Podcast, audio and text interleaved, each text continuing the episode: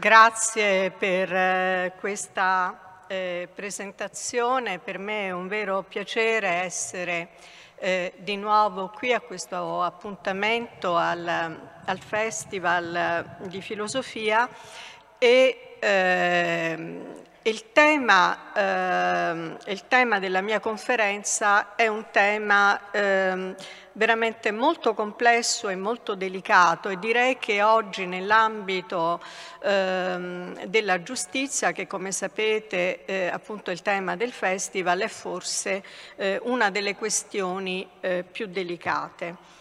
Eh, sappiamo che negli ultimi decenni eh, si è imposta nello spazio pubblico eh, una nuova figura, che è appunto la figura eh, della vittima, il cui ruolo, un ruolo ambiguo, eh, non è eh, assolutamente facile da analizzare. Eh, occorre chiedersi anzitutto eh, a quando risale questo fenomeno. E, mm, questo fenomeno è in realtà relativamente recente, cioè così come noi oggi eh, lo conosciamo.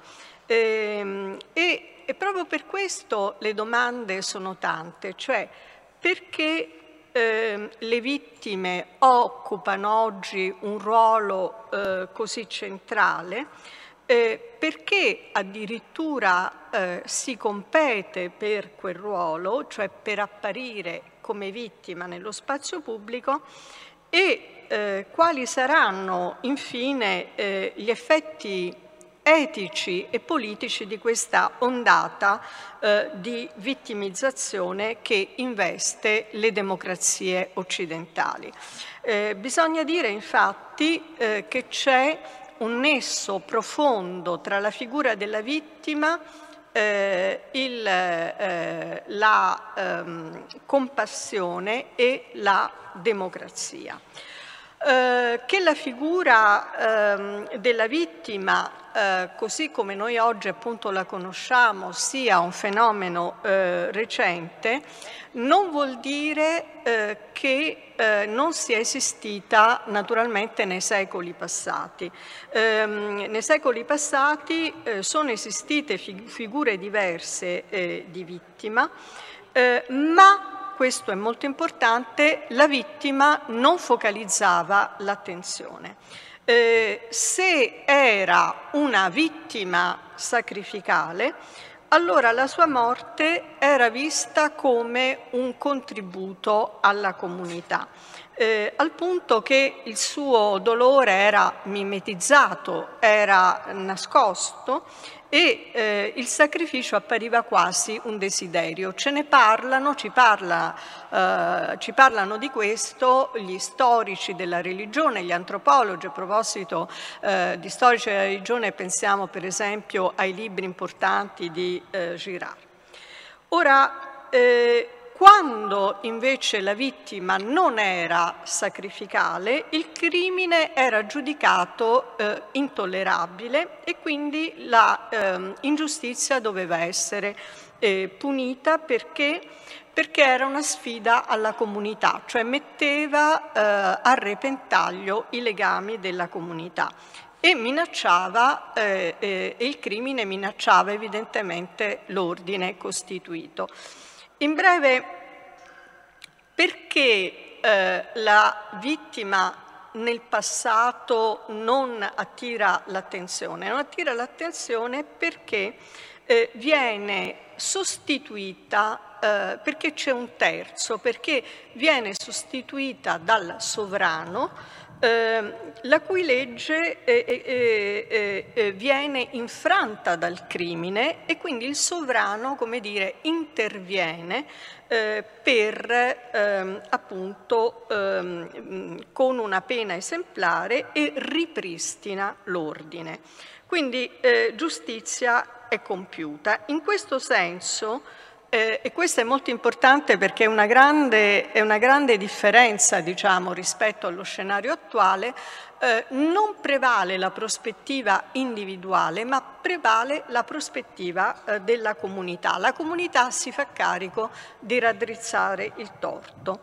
Quando, ehm, eh, la domanda è quando nasce la figura della vittima così come noi oggi la conosciamo. Questa è la prima domanda che dobbiamo eh, affrontare perché eh, questo è un primo punto. Allora, ehm, ci sono diversi scenari, è interessante eh, che il primo è uno scenario internazionale di guerra, cioè se andiamo a ricostruire, come alcuni hanno fatto, proprio la storia eh, di questa figura, eh, possiamo dire che eh, addirittura c'è un luogo e un tempo eh, preciso. Quali sono?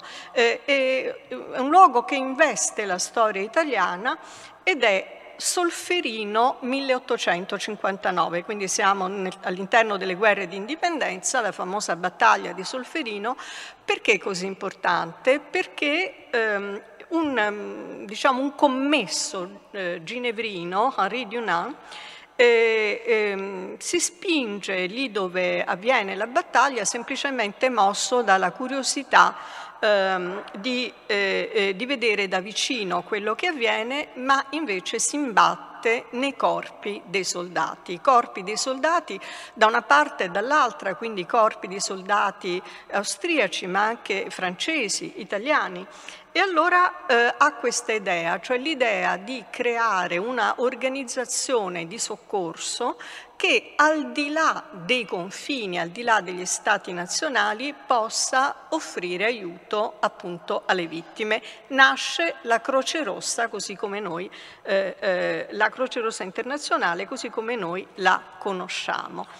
Ehm, quindi eh, questo scenario è uno scenario di vittime di guerra e, eh, e, questo scenario assumerà sempre più rilievo via via che le vittime eh, diventano sempre più anche vittime eh, civili.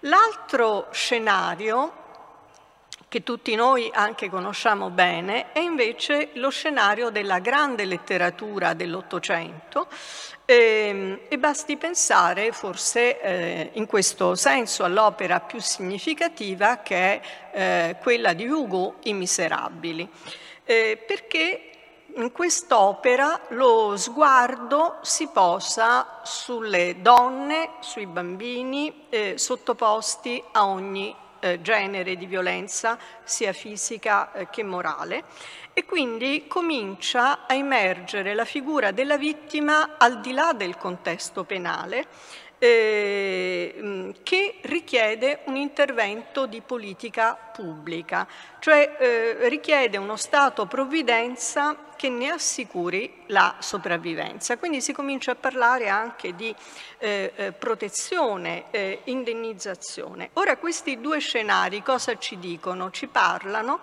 eh, da una parte di diritti umanitari, e quindi quello internazionale dei diritti umanitari, quello interno dei diritti sociali e dei diritti eh, civili. Questi restano i due contesti ehm, durante i quali anche naturalmente nel Novecento eh, si dispiega la storia delle vittime sulla scia di eh, molteplici movimenti eh, che da un canto evidentemente denunciano i crimini e dall'altro chiedono riparazione e riconoscimento. Quindi per tutti basti pensare eh, per esempio al ruolo dei movimenti femministi che smascherano tabù, che smascherano eh, violenze eh, familiari sottaciute, che quindi modificano anche eh, in molti paesi il diritto e varcano, e anche questo è molto interessante, varcano il confine tra spazio privato e spazio pubblico. Eh, sulla spinta di questi movimenti eh, novecenteschi eh, le vittime che un tempo erano eh, relegate nell'angolo diciamo, oscuro no, della propria sofferenza eh, assurgono invece alla scena pubblica. Um, un discorso analogo si può fare naturalmente anche per tutte le organizzazioni eh, umanitarie, eh, pensiamo anche qui, facciamo l'esempio, un esempio calzante, Medici Senza Frontiere, eh, ehm, tutte le organizzazioni impegnate a eh, curare le vittime eh, delle guerre che e questo è importante, che lottano per il proprio diritto di ingerenza nella politica degli stati nazionali, cioè che cominciano eh, a mettere in discussione anche la sovranità degli stati. Eh, e qui eh, naturalmente che eh, noi non possiamo, sia pure per inciso, non porci la domanda eh, che cosa vuol dire agli occhi dell'opinione pubblica eh, eh, che eh, le vittime di, di guerra prendono sempre più il posto dei combattenti, prendono sempre più il posto, diciamolo pure, degli eroi. Comincia ehm, a incrinarsi l'idea del sacrificio per la patria che voi sapete bene che è raffigurato eh, dal monumento al milite ignoto e, e soprattutto eh, il, eh, proprio ehm, la richiesta di, di, avere un diritto di ingerenza da parte delle organizzazioni umanitarie mette sempre più in crisi la sovranità dello Stato, ma anche lo Stato, eh, che non è più il garante, eh, che non protegge eh, più dalla violenza e dal caos. Eh, e qui si pone la domanda, che naturalmente è una domanda eh, che direi che anche oggi nello scenario che viviamo è la domanda per eccellenza, è più importante il rispetto della sovranità e dello Stato sovrano oppure eh, la difesa della vita umana? Eh, certo che eh, eh, questo appunto possiamo dire che mentre eh, via via che le vittime eh, assumono rilievo, lo Stato eh, nella sua sovranità viene sempre più messo in discussione.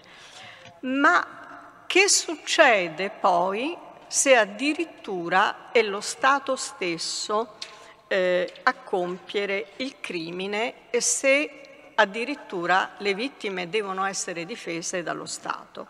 Ecco che qui abbiamo evidentemente eh, un capitolo della storia che segna un prima un poi e naturalmente è lo Stato nazista ed è, eh, eh, ed è sicuramente con la Shoah che le vittime assumono un ruolo che prima non avevano. Eh, voi sapete che infatti è molto difficile anche parlare, eh, cioè, cioè è molto controverso, per esempio il termine olocausto che implica l'idea eh, di un sacrificio legittimo, ma per la prima volta eh, che cosa avviene? Che ci sono eh, dei, dei, crimini che non, possono, eh, che non si possono né punire né perdonare, crimini per i quali eh, viene coniata la formula, molto, anche questa molto controversa, crimine contro l'umanità, che oggi viene molto anche discussa nella filosofia eh, contemporanea. Ehm, quello che per il nostro discorso è interessante è che, eh, ehm, mm, è che le vittime si costituiscono parte lesa facendo leva appunto su questa accusa, cioè facendo leva eh, proprio sulla, eh, sul crimine contro l'umanità e chiedono, eh, a un tempo chiedono evidentemente eh, sia riparazione che risarcimento, eh, che riconoscimento, scusate. Ora, quando è che le vittime entrano addirittura nel tribunale?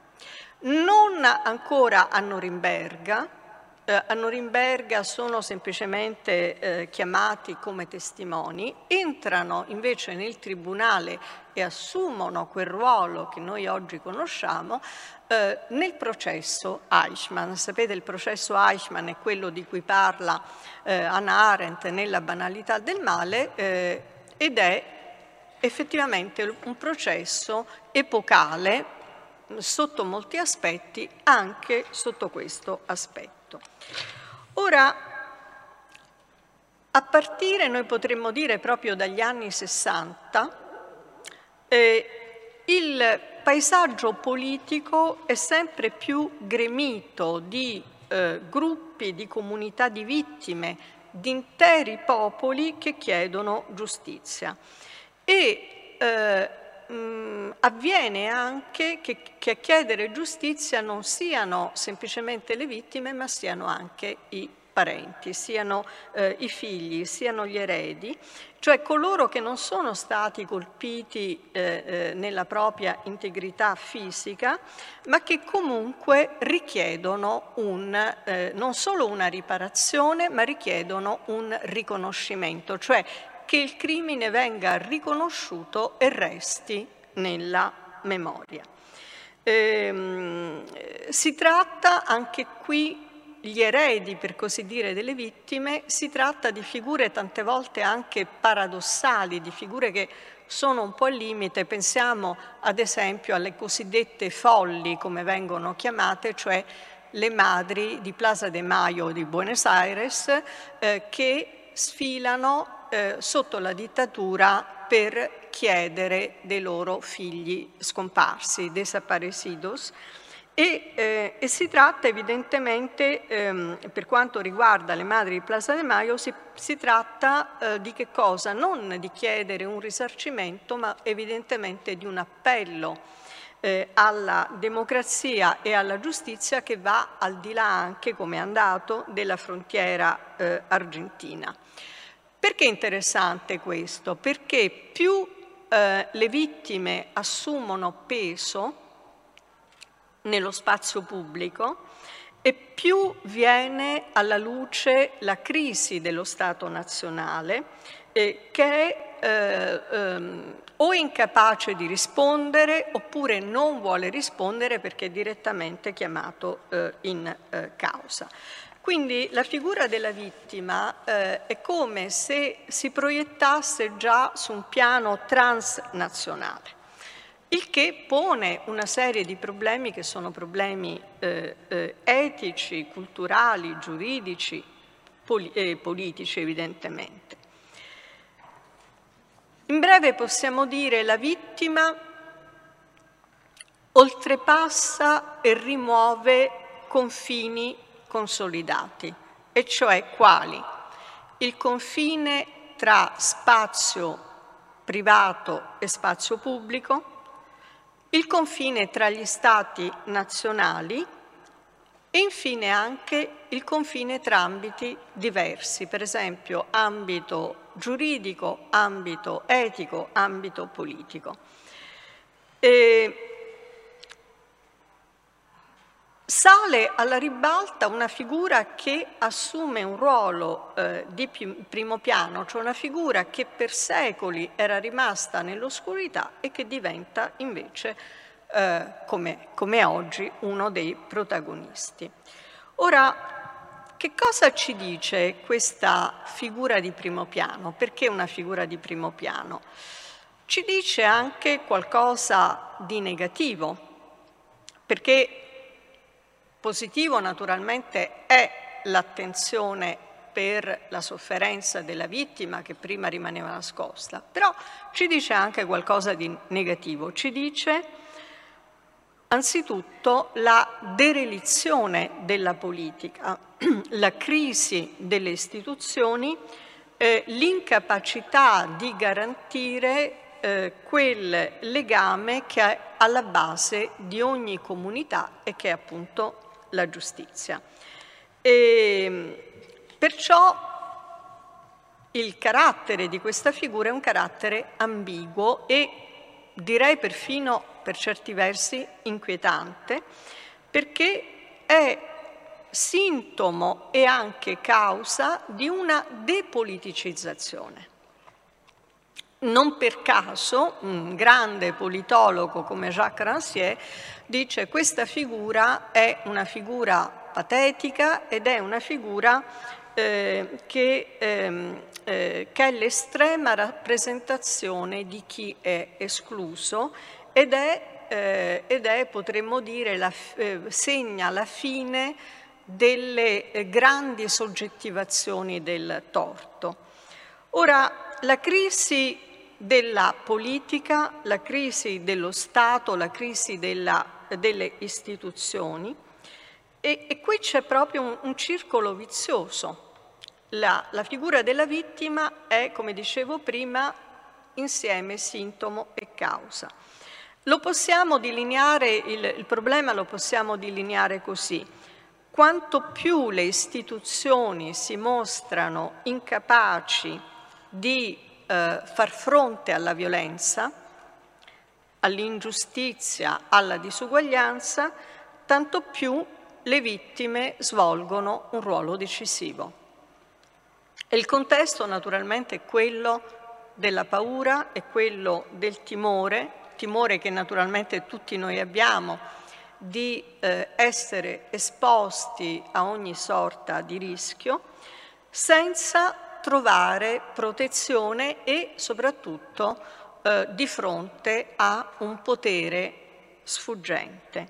Quindi è un mondo fuori controllo, è un mondo che anche i media ehm, eh, descrivono in termini eh, con tonalità perfino anche più fosche e, eh, di quanto non sia. Ma è vero che ciascuno è solo, ciascuno è esposto, come dire, senza eh, quasi altro scudo senza protezione se non proprio il ruolo della vittima. Ehm, questo dichiararsi preventivamente vittima è quasi una sorta proprio di difesa, cioè intanto mi dichiaro preventivamente vittima e allora eh, eh, in questo modo posso presentarmi nello spazio pubblico.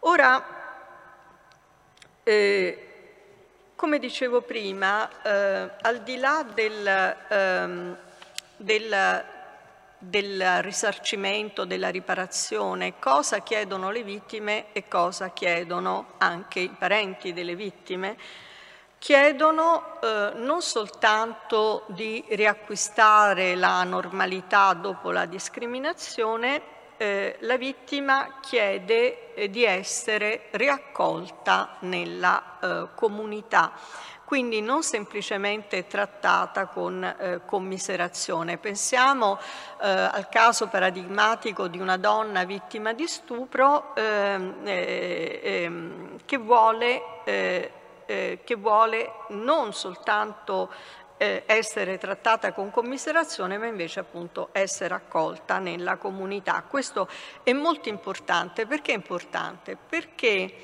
eh, non si nasce vittime, no? Lo si diventa, ma il problema è che il problema anche che viene posto già da un grande filosofo come Emanuele Levinas, cioè si può eh, cessare, si può smettere di essere vittima cioè si può uscire finalmente dal ruolo poi di vittima perché? Perché eh, la violenza non è soltanto, non significa soltanto ferire una persona, ciascuno di noi l'ha sperimentato, eh, ma significa anche rin- eh, eh, interrompere la continuità della vita. No? Quindi eh, la vittima eh, con questa interruzione è spinta a giocare un ruolo eh, in cui si deve per forza poi identificare. Se non che eh, quindi riconosciuta, come dire, nella sua sofferenza, nel suo corpo sofferente, però poi la vittima finisce per eh, incarnare quel male che è anche il male che minaccia la comunità. Quindi Cosa voglio dire? Che la vittima viene ridotta eh, al trauma che ha subito, quindi viene definita in base alla sofferenza che le è stata inferta. E, e questo vuol dire che l'identità della vittima è un'identità sempre negativa, cioè la vittima viene definita sulla base di ciò da cui è stata privata eh, ciò che è stato distrutto no, in, nel, nella vittima e quindi ha, finisce per avere un ruolo distruttivo e autodistruttivo. finisce anche naturalmente per essere memoria del male, per reiterare continuamente, rappresentare il male. Ora, quindi è palese l'ambiguità di questa eh, figura, per cui da un canto essere vittime eh, dà prestigio, impone l'ascolto degli altri, immunizza da ogni critica, promette riconoscimento e soprattutto, eh, e soprattutto anche garantisce eh, innocenza. Ora, perché come potrebbe una vittima essere colpevole? Quindi la vittima non è responsabile, non risponde di nulla, non ha bisogno di evidentemente giustificarsi. Perciò ha un enorme potere, si capisce l'ondata di vittimizzazione. Eh, pensate a due fenomeni eclatanti, la concorrenza tra le vittime, ma anche il fatto, eh, per esempio, quanti leader politici, quanti presidenti, eh, quanti ehm, che hanno quindi un ruolo anche eh, istituzionale si presentano come vittime, proprio perché appunto questo ruolo garantisce eh, garantisce prestigio, garantisce anche, come dicevo, immunità. Eh, su questo potere della vittima eh, si comincia a riflettere, ma in fondo siamo un po' ancora agli inizi. Certo, eh, ehm, qui va scorta una eh, minaccia per la eh, democrazia. Perché? Eh, perché eh, la vittima è anche, come dire, consegnata all'impotenza in qualche modo. E quindi ehm, la vittima si chiama fuori, la vittima non partecipa e, e però, come dicevo proprio all'inizio, eh, è interessante questo, questa figura riguarda le democrazie occidentali, non riguarda per esempio eh, non riguarda eh, i regimi totalitari o regimi dispotici dove invece alla, alla vittima, viene, eh, diciamo, la vittima viene invece emarginata. Eh, prima di parlare però delle derive, veramente delle due grandi derive eh, quella dell'innocenza e quella del risentimento, vorrei ancora aggiungere questo, eh, che è anche qualcosa che eh, un po' riguarda anche noi, riguarda un po' la storia dell'Italia, e cioè eh, la presenza della vittima nello spazio pubblico eh, è una presenza che può essere anche ehm, eh, in qualche modo eh, paralizzante per la narrazione storica, che può essere eh, perché la vittima si presenta con la propria sofferenza, con il proprio dramma e eh, impone eh, il proprio punto di vista, cioè afferma quell'unico punto di vista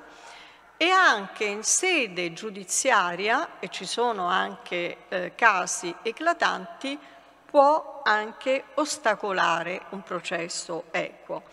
Eh, il che, e questo vale anche per il Tribunale della Storia. Quindi dove ci sono quei eh, eh periodi, come per esempio in Italia possono essere gli anni 70, eh, ma posso fare anche altri esempi, però gli anni 70 da poco sono uscite anche nuove ricostruzioni storiche, ma è un esempio emblematico di eh, mancanza di condivisione della narrazione storica, ma anche eh, di una difficoltà appunto di, ehm, diciamo, eh, di, una, eh, ehm, eh, di una riflessione che vada anche al di là del punto di vista delle vittime.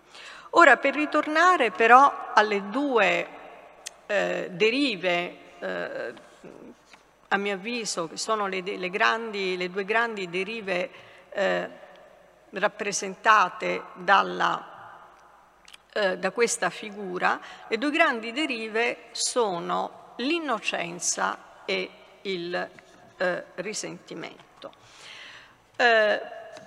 Perché sono le due derive della vittimizzazione, sono le due derive ehm, eh, dell'abuso del ruolo della vittima. Eh, la prima è appunto la eh, tentazione dell'innocenza. Come dicevo prima, se tutti sono vittime, nessuno è colpevole nessuno è eh, disposto a riconoscere le proprie responsabilità.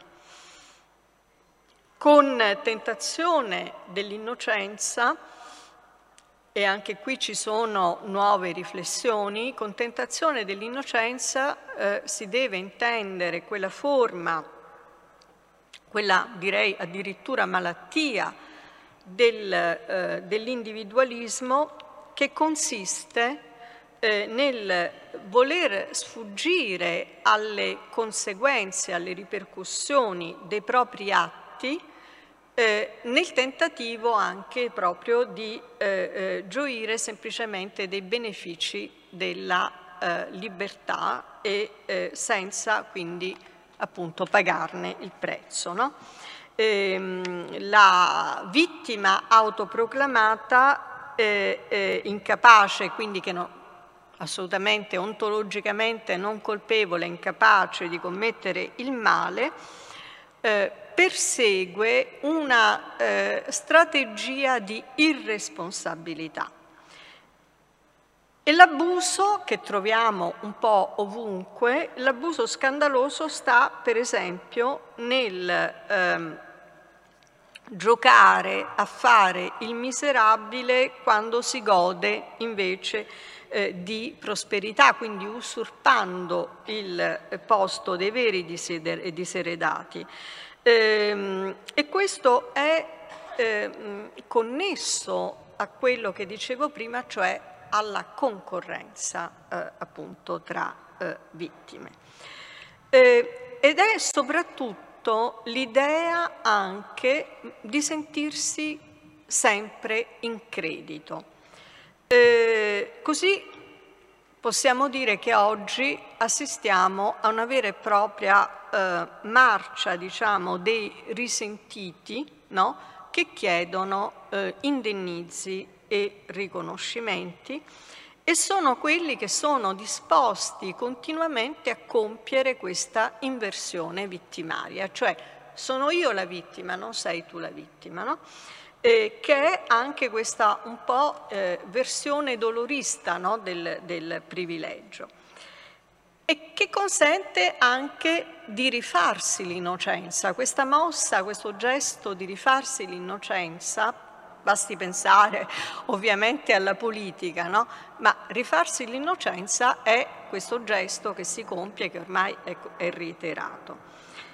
E, e viene, viene da qui anche il rilievo assunto dal diritto come modo di eh, regolazione dei conflitti eh, che si iscrive appunto nella politica. Cioè, cosa vuol dire? I conflitti si frammentano, i conflitti si frammentano, diventano conflitti individuali, le miriadi di cause no? che ci sono soprattutto per esempio in Italia, miriadi di cause, eh, dove ciascuno eh, si concepisce come vittima dell'altro e il, e venir meno dei grandi conflitti. Quindi i grandi conflitti scompaiono all'orizzonte.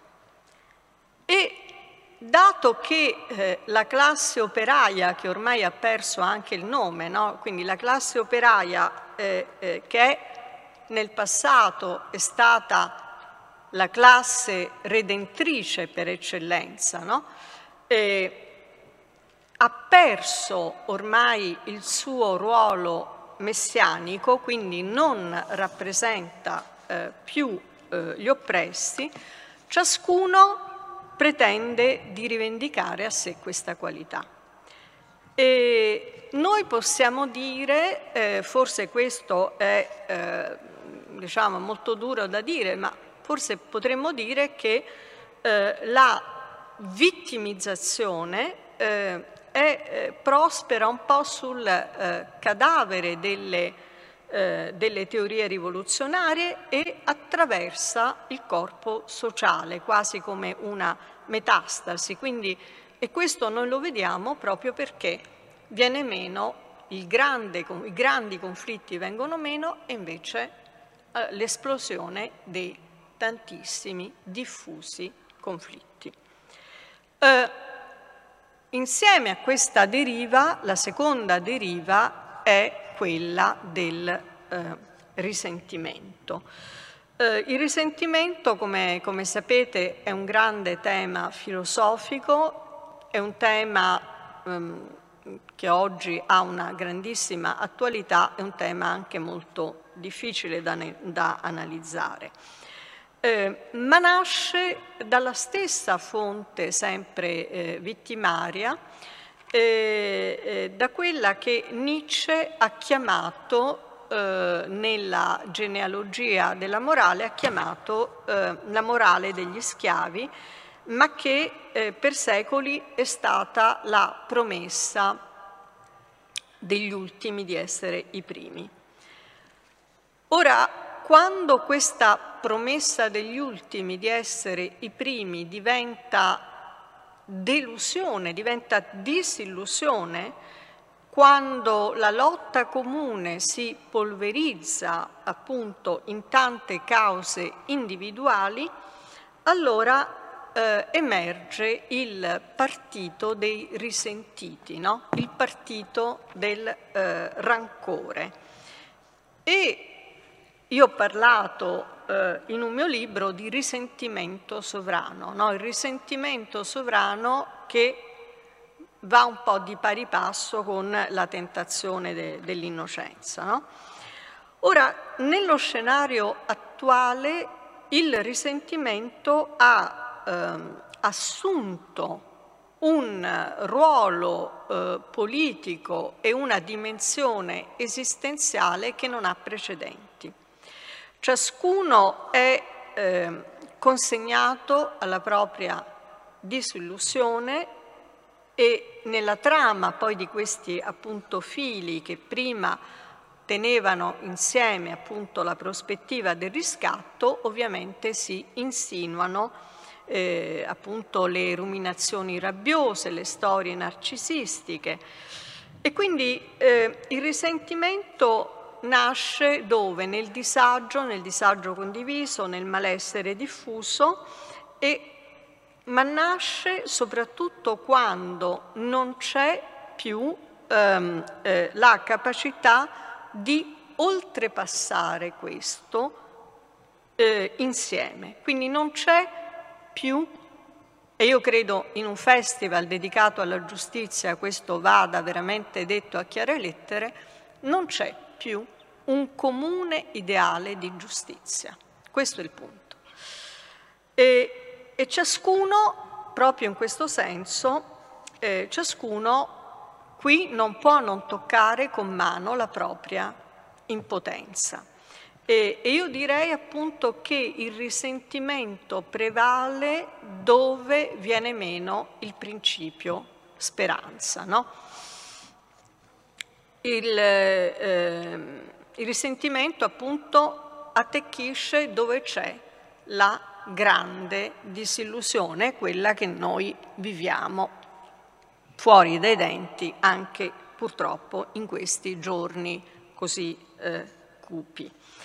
Eh, quindi lo spazio pubblico si frammenta, eh, in tanti potremmo dire quasi accampamenti vittimari agitati da liti, liti del vicinato, contenziosi, eh, rivendicazioni particolaristiche.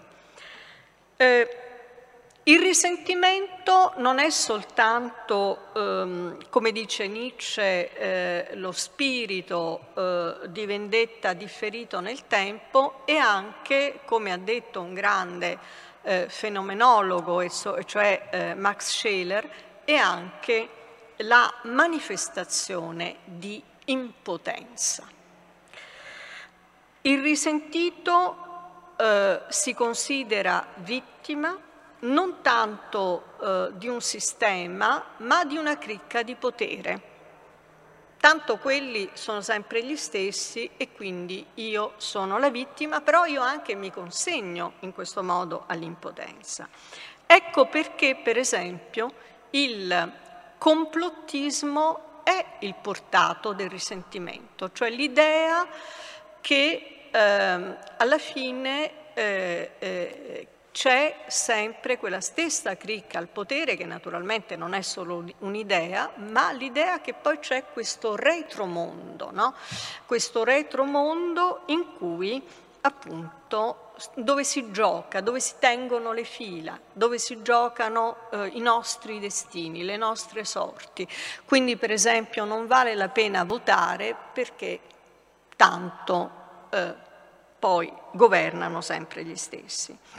E questo eh, naturalmente, quindi io sono vittima loro, però contemporaneamente, e su questo non si riflette, io mi consegno anche all'impotenza evidentemente. Eh, in questo, e concludo, qui c'è eh, sempre, eh, ehm, sia nel, nel complottismo che nel risentimento, c'è sempre anche, gioca un ruolo eh, decisivo sempre questa ermeneutica del mundus inversus, cioè eh, c'è il biasimo per questo mondo no? che non va, che è un mondo ingiusto, e questo biasimo giunge fino alla invocazione di un mondo altro, no? un mondo altro dove si compie la, la giustizia, solo che mentre nel passato recente il mondo altro era quello per cui si lottava, adesso il mondo altro diventa invece semplicemente il, eh, nella visione anche complottistica, diventa il retromondo del potere che è denunciato no, dallo sguardo eh, del risentito il quale però eh, a sua volta si paralizza in questa eh, denuncia. Vi ringrazio.